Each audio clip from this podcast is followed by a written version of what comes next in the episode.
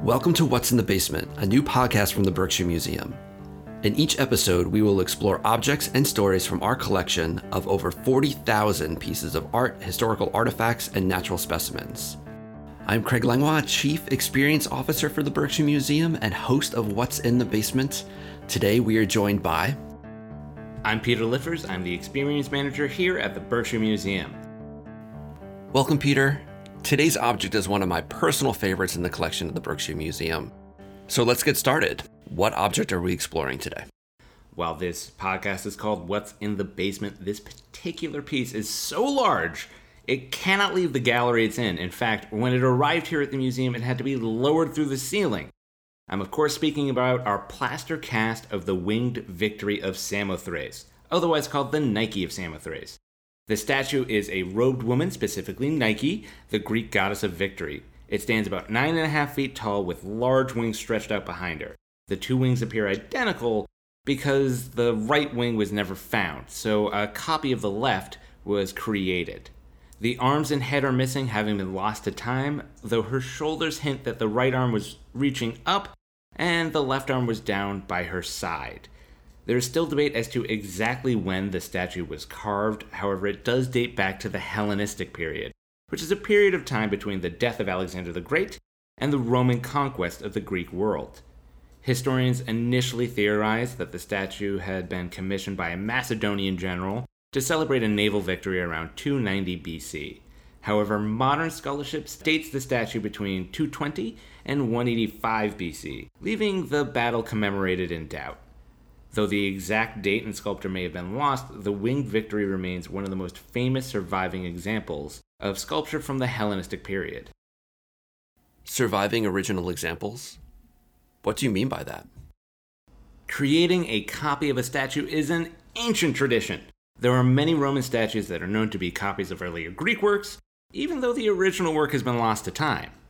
Thanks, Peter. Who was Nike in the eyes of the Greeks?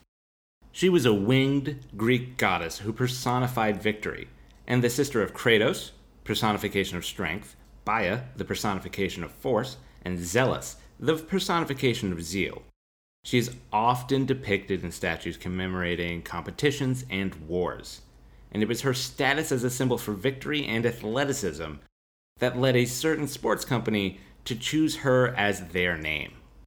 The Nike sculpture the Berkshire Museum has in its collection is a plaster cast. Where can we find the original? That's right. The original statue resides in the Louvre in Paris. However, it was created over two thousand years ago on the island of Samothrace in Greece to celebrate a victory.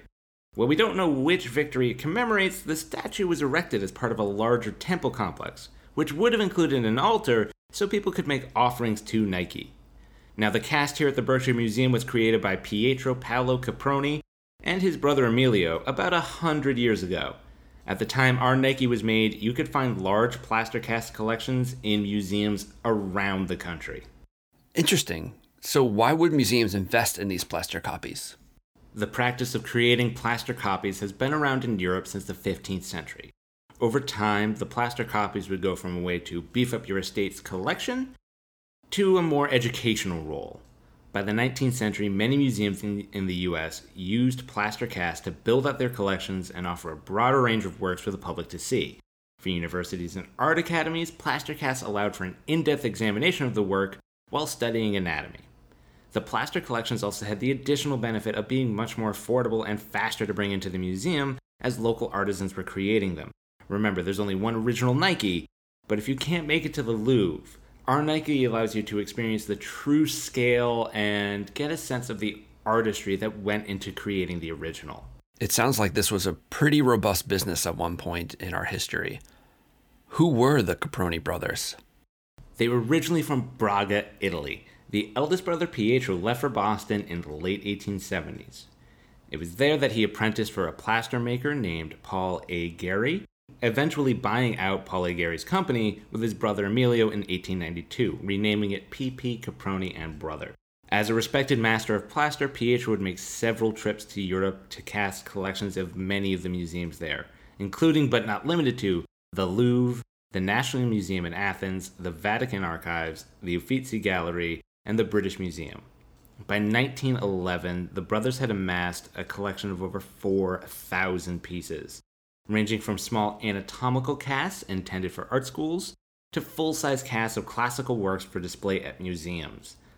Eventually, the demand for classical and rena- Renaissance sculptures waned, so the brothers began to branch out into contemporary sculpture as well. Peter, you briefly mentioned smaller casts for art students. What would those look like? Those casts would focus on fine details, such as the hands or details of the face like an eye or an ear. Uh, the, you know, the details that get easily lost when viewed from a distance. Plastered copies allow one to get much closer to the work than you could viewing it in a museum. And the more skilled the plasterer, the more detail would come through in the cast. Peter, our final question here on What's in the Basement always revolves around the concept of relevancy. What makes this relevant to today's audience? Plaster casts like our Nike represent a way to explore art without having to take a weeks-long voyage over land and sea to the museum it's held in. In the nineteenth century, international travel was prohibitively expensive, even more so than today.